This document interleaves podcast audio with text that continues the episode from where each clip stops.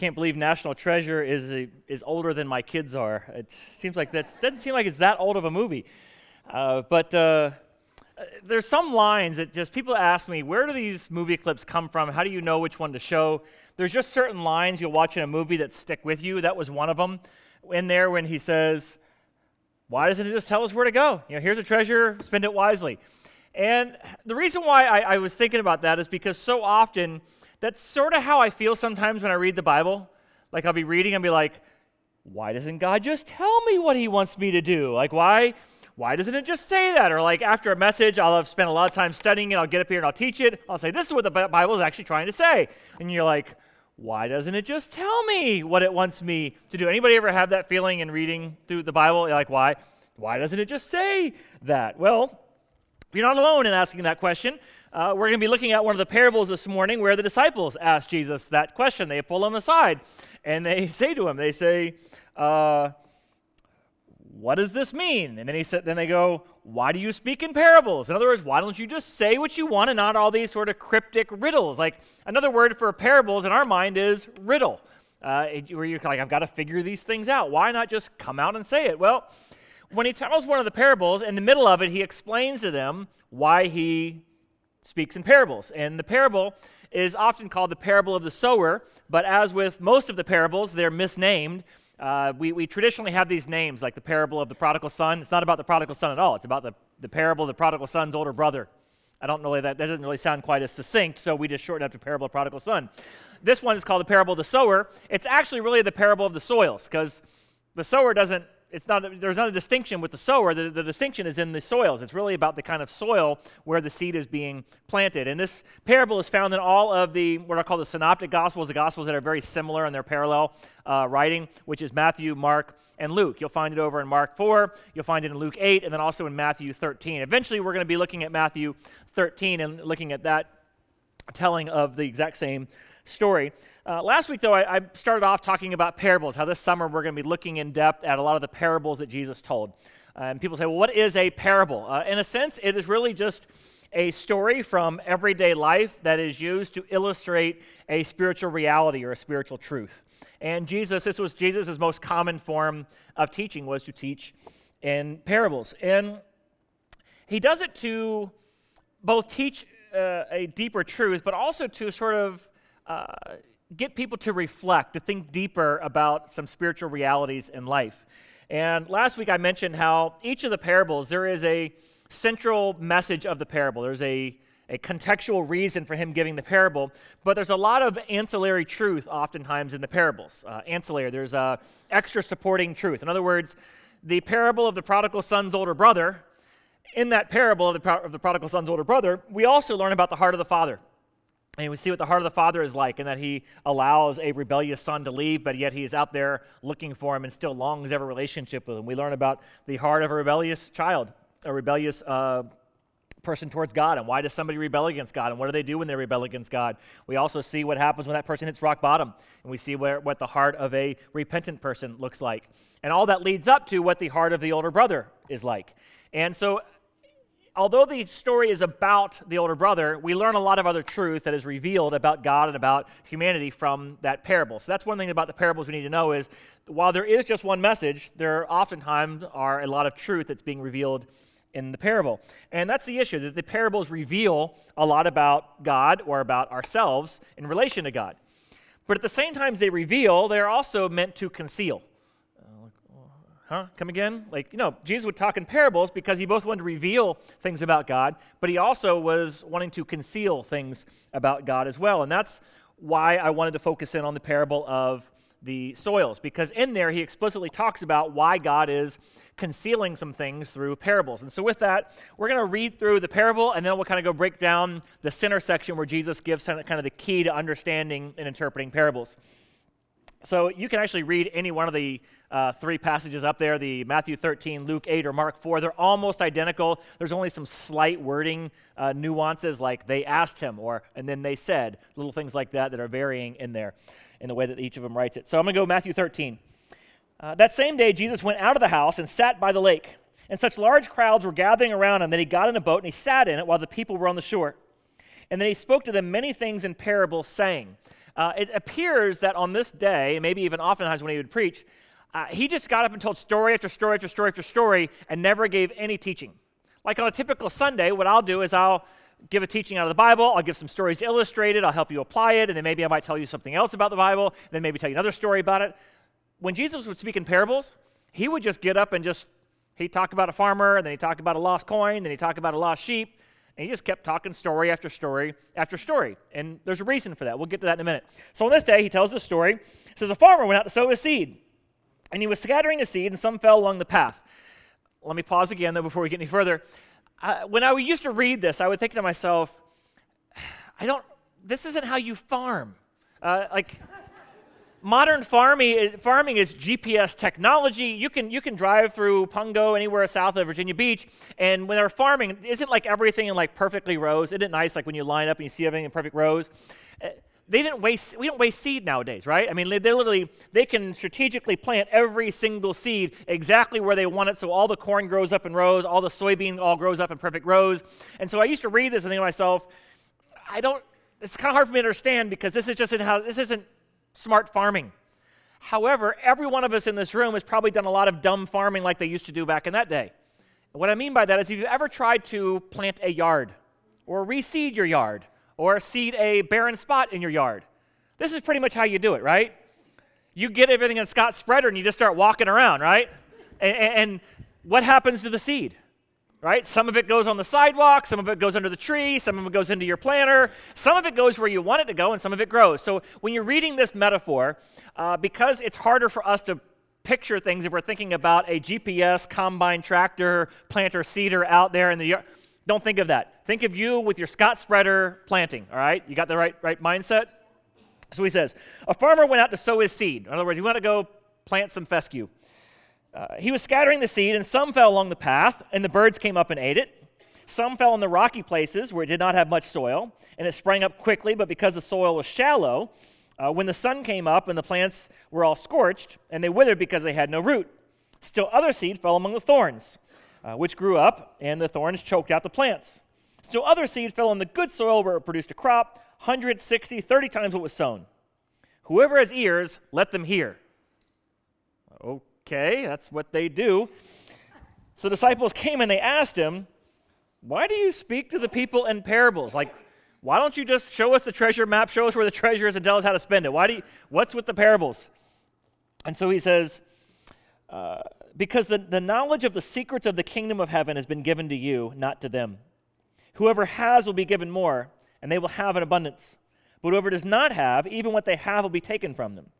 This is why I speak in parables. Here it is. He clearly puts it out. He says, Through seeing they will not see, though hearing they do not hear or understand. In them is fulfilled the prophecy of Isaiah. You will be ever hearing, never understanding, ever seeing, never perceiving. For this people's heart has become calloused. They hardly hear with their ears, and they have closed their eyes. Otherwise, they might see with their eyes, they might hear with their ears, and understand with their hearts, and turn, and I would heal them. But blessed are your eyes, he says to the disciples because they see, and your ears because they hear. For truly I tell you, many prophets and righteous people long to see what you see, but didn't see it. And they long to hear what you hear, but they didn't hear it. So listen then to what the parable of the sower means.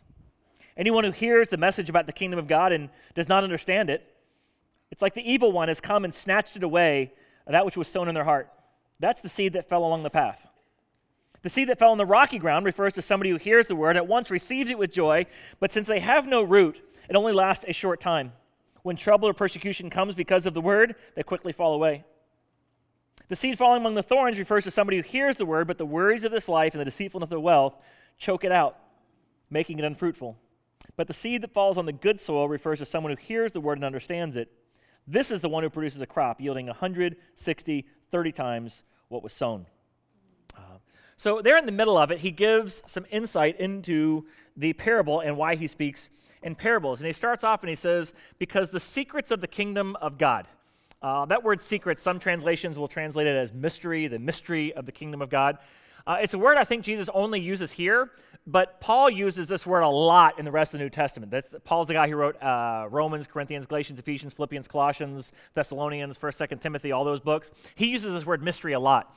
And the word refers to things that we didn't know or understand back in the Old Testament times, but can only be known when God reveals it. And he also talks about how Jesus has revealed a lot of these things to us. So, in other words, back then when they were hearing a prophecy about God, they didn't fully put all the pieces together. Uh, in the same way that, like in Isaiah, where he says, Behold, a, a virgin will become pregnant, she'll bear a child, and we'll call his name Emmanuel. They didn't all immediately go, Oh, we're looking for the Jesus guy. It, it, they didn't understand it. In the same way, I would say this God still has some mysteries out there that he has not yet revealed. The end times. Uh, everything in Revelation, eventually, we'll see what all that means, but it's not been revealed to us yet. And so a lot of times I'll get asked the question, Steve, why don't you preach more out of Revelation? Why don't you preach about the end times? And the thinking typically goes like this I come to church and you're able to explain to me stuff in the Bible that's a mystery. And I really like that. I get a lot out of it. It just it makes sense. Well, there's some other stuff in the Bible that's a mystery, like end times. Why don't you do the same thing with that? Here's why. Because Jesus has revealed to us the mystery of the stuff I'm telling you, and he hasn't revealed to us the mystery of the stuff in Revelation. It's there, it's still a mystery. It's, I, I, don't under, I don't have the code for that. I don't have the decipher glasses on that one. But the stuff I do have the, the code for, I give you. Jesus explained all this stuff, and so the mystery has been revealed. I tell you every single week.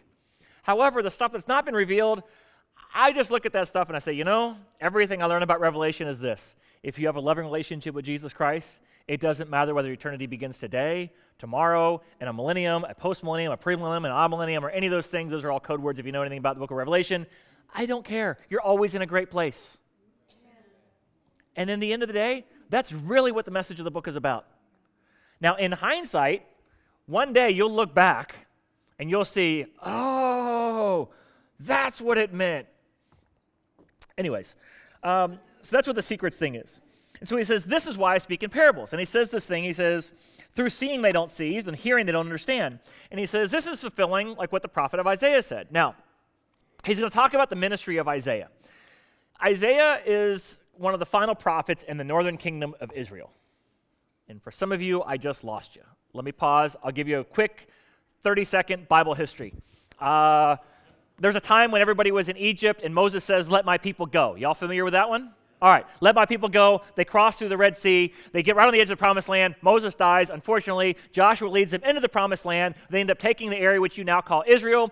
And then they go through this period of the judges where they kind of have some highs, some lows, some highs, some lows, sin, confess, sin, confess, sin, confess. And eventually, God uh, establishes a kingdom for them or a monarchy for them. And David becomes the second king, and David is a great king, a wonderful king. He makes a lot of mistakes along the way. He has a son named Solomon, who was a very wealthy guy and a very wise guy, but also made a lot of mistakes. And eventually, after Solomon, you get to this guy named Rehoboam. Rehoboam is a bonehead. Rehoboam does a lot of dumb things early on, and the kingdom splits in half. There's a northern kingdom, and there's a southern kingdom from that point on. The southern kingdom had some good seasons and some bad seasons, and, you know, it kind of was mostly bad. It just kind of had some good blips along the way. Everything in the north was bad from beginning to end. And so they come to a quick demise. And when I say quick, I mean took God three, four hundred years or so, maybe, to finally do that. And that's how long God's patience is. Like when He's going to quickly judge something, it takes Him a couple hundred years. That's how patient God is. So Isaiah is like one of the final prophets who's going to speak to the Israelites right before God comes with His final judgment. So you get where I'm at? And so what Jesus is saying is that when Isaiah came, if you looked in Isaiah chapter 6, God calls Isaiah to ministry, 6, 7, 8, right in there. And God says, Who can I send to these people? These people who will not listen to me. And Isaiah's like, I'll go. He's like, All right, you'll go. But when you go, he says, he's quoting directly from Isaiah, though seeing they won't see, though hearing they won't hear. Uh, for this people's heart has become calloused. They hardly hear with their ears and they have their eyes closed. What he's saying is, is that the people have grown so corrupt and they've so misquoted the scriptures and they've so mischaracterized my character, they wouldn't recognize truth if they heard it. And what Jesus is saying is the same things happen in Israel again. That it's sort of like as a, as a final judgment that God had on the northern kingdom. He said, You know, I'm going to prove to you just how far you all have drifted. I will come and I will speak to you blatant, bold truth, and you won't recognize it as truth because you've drifted so far away from what truth is, you can't even recognize it. And Jesus is saying, and the same thing has happened once again in Israel. people have drifted so far away from the truth. They've so corrupted everything I've tried to do and establish on this earth. They've misquoted my teachings and they mischaracterized my character. So much so, they wouldn't even recognize me if I showed up and stood right in front of them. That's what Jesus is saying. Though seeing, they don't see. They're looking right at the Son of God and they don't see and recognize that. And it's sort of like a final judgment on the people of, what do you mean we missed it? I was standing right in front of you.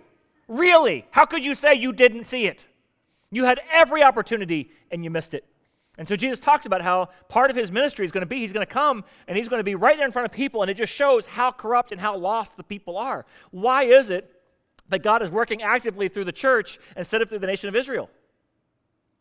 Because they so corrupted who God was and what God was trying to do, they missed and missed and missed. Does that mean God's given up on them and doesn't love them anymore? No.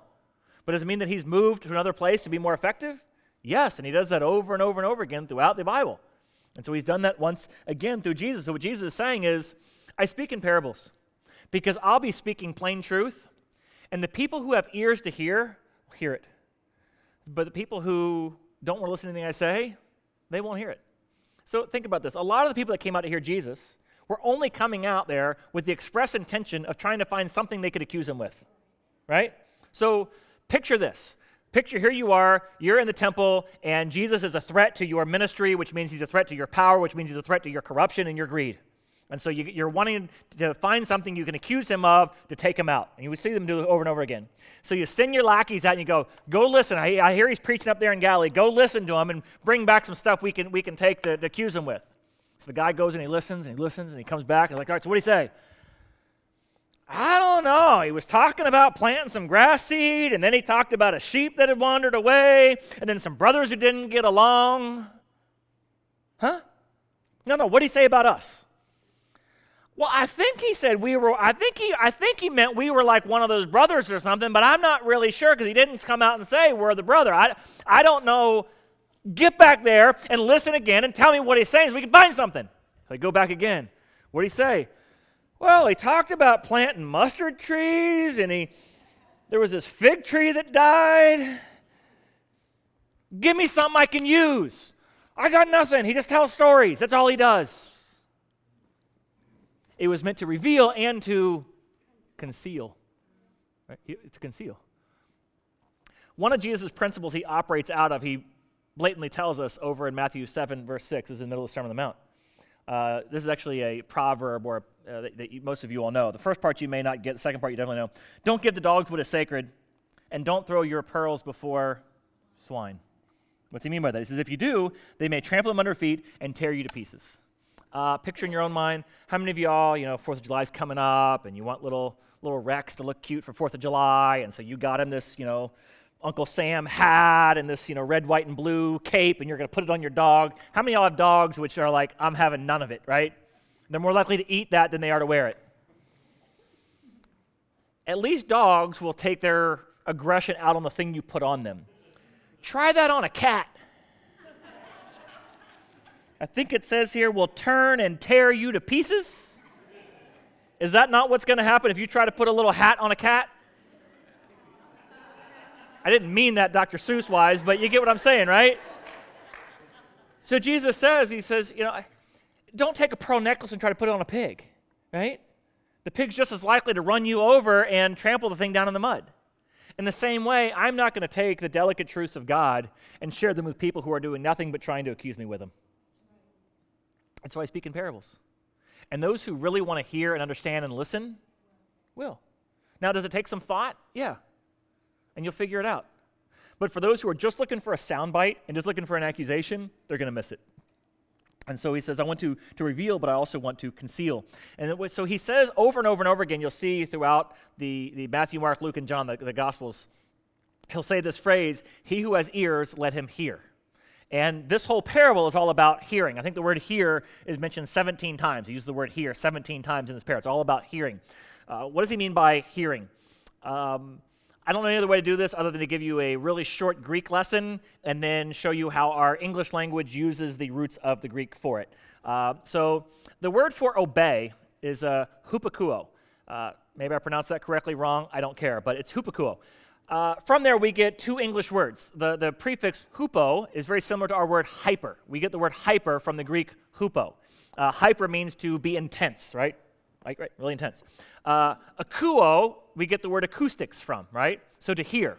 So to hyper hear is what the Greek word for obey is. So to obey is to hyper hear. What he's saying is, he who has ears, let him hear. Now, in our English, when we talk to somebody and we know that they're hearing us, but they don't have any intention of really comprehending it, understanding it. It's not going to make any difference in their life. They're not going to obey it. Oftentimes we will say things like, You're hearing me, but you're not listening, right? So we use those, that's kind of a, a, a, a, altering of the words to try to say, You hear what I'm saying, but you don't understand, right? Okay? Let, let me say, listen, if these dishes are still in the sink when I wake up tomorrow, right? Are you saying that just for random informational purposes? What'd dad say? I don't know. He said he's pretty mad about dishes. No, no, that's not at all. Or sometimes you might say, listen up, people, listen up, listen up. Hey, everybody, everybody, listen up, listen up. We say things like that. Why? Because we want to make sure you hear what's about to be said, because what I'm going to say is something that you need to comprehend, understand, and live accordingly, or allow that to impact what you're thinking and how you view life. And so when Jesus says, He who has ears, let them hear, what he's saying is, there are some people here who are just hearing, and there's some people here who are really listening. And so that's what this parable about the soils is all about. It's about the kind of people whose heart is able to hear and the kind of people whose heart is not able to hear. The kind of people who just hear the words coming out of his mouth but are not listening to the words coming out of his mouth. So he goes through and he says there's three kinds of soils, or sorry, there's four kinds of soils, four kinds of hearts. Uh, there's the hard heart, there's the shallow heart, there's the distracted or divided heart, and then there's the open or devoted heart. And so that's where he breaks down the parable. He says, whenever anybody hears this message about the kingdom and doesn't understand it, the evil one comes and snatches it away, uh, what was sown in their heart, and this is the seed that's falling along the path. For some of you, this is you. You are here right now. You don't want to be here. You lost a bet, you messed up, and so you agreed to come. Uh, somebody's been nagging you, so you said, Fine, I'll go. Uh, and you're here, you don't want to listen to anything that's being said. You've already got life figured out. Everybody else in this room is a hypocrite. I just want your money, and you'd rather be anywhere else than here right now. I get that. And for some of you, you're forced to come here week after week after week.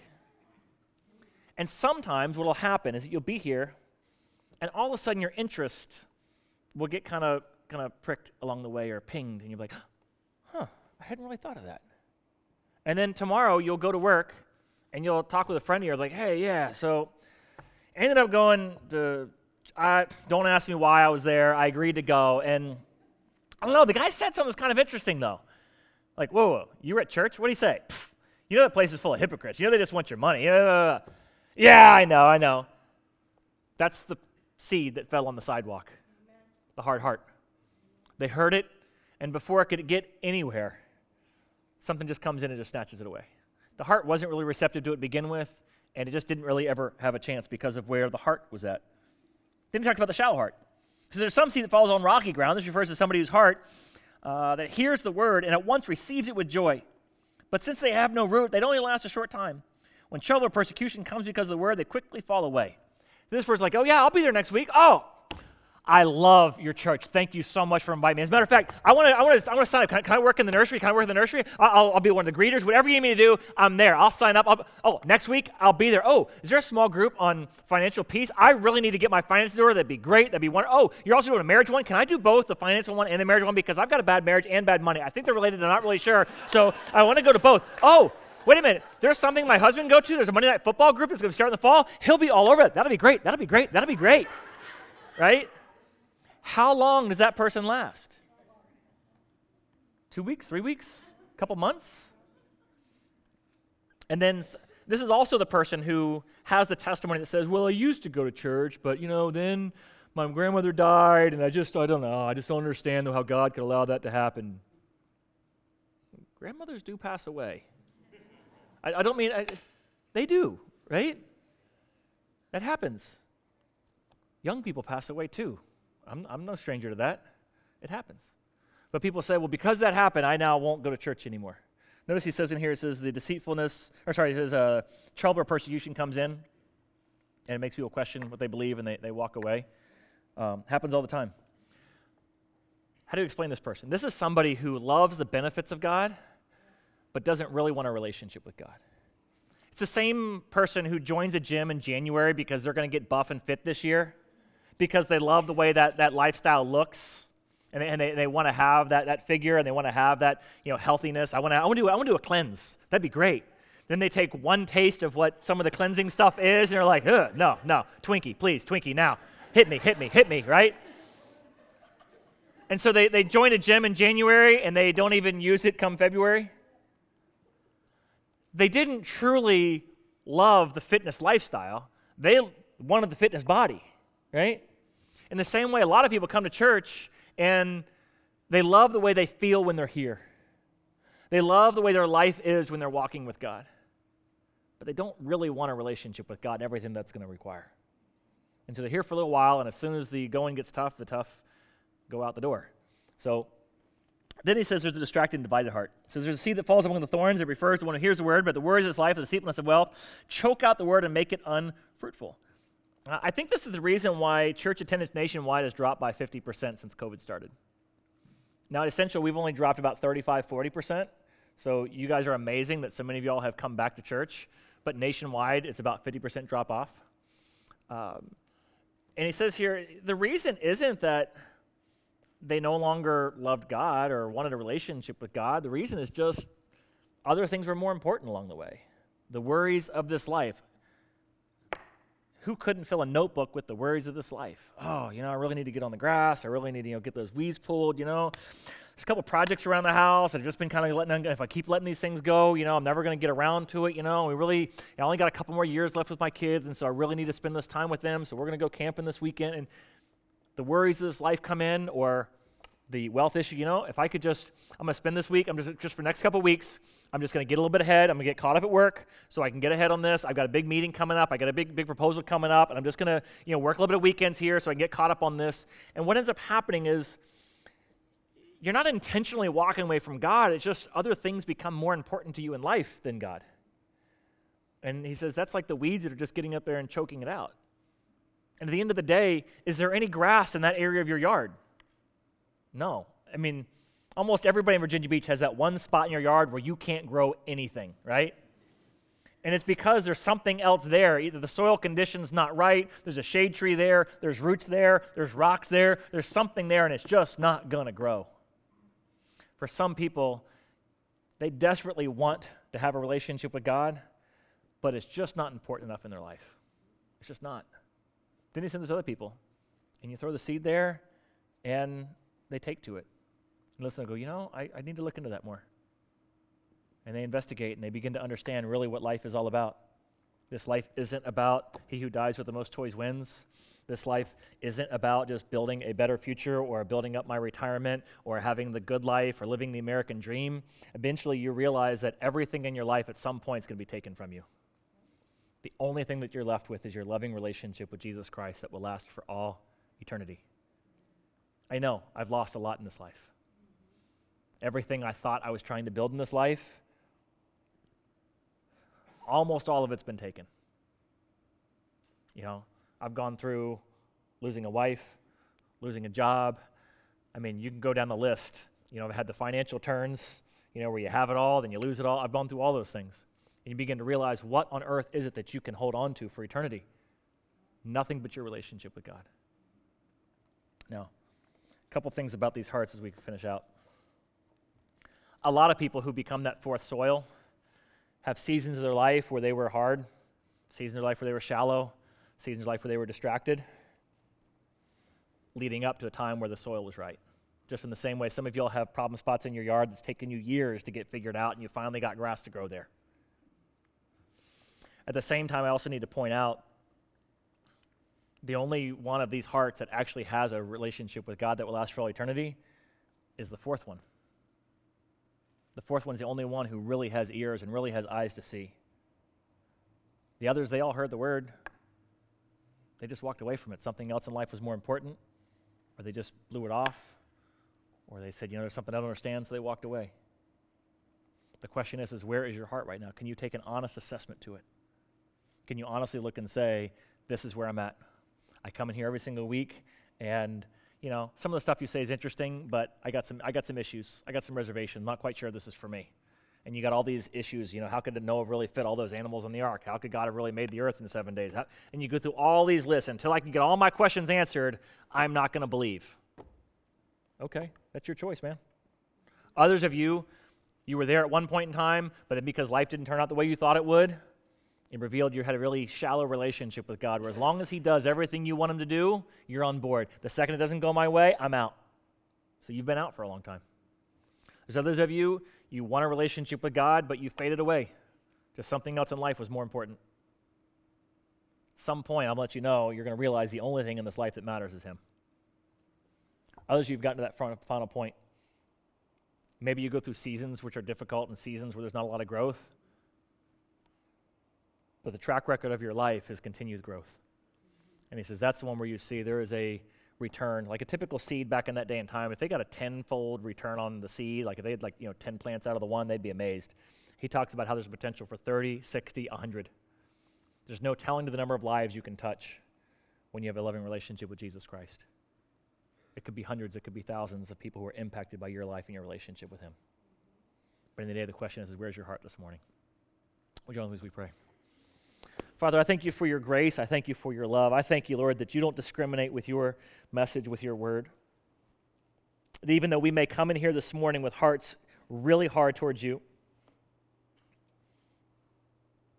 you still teach us truth.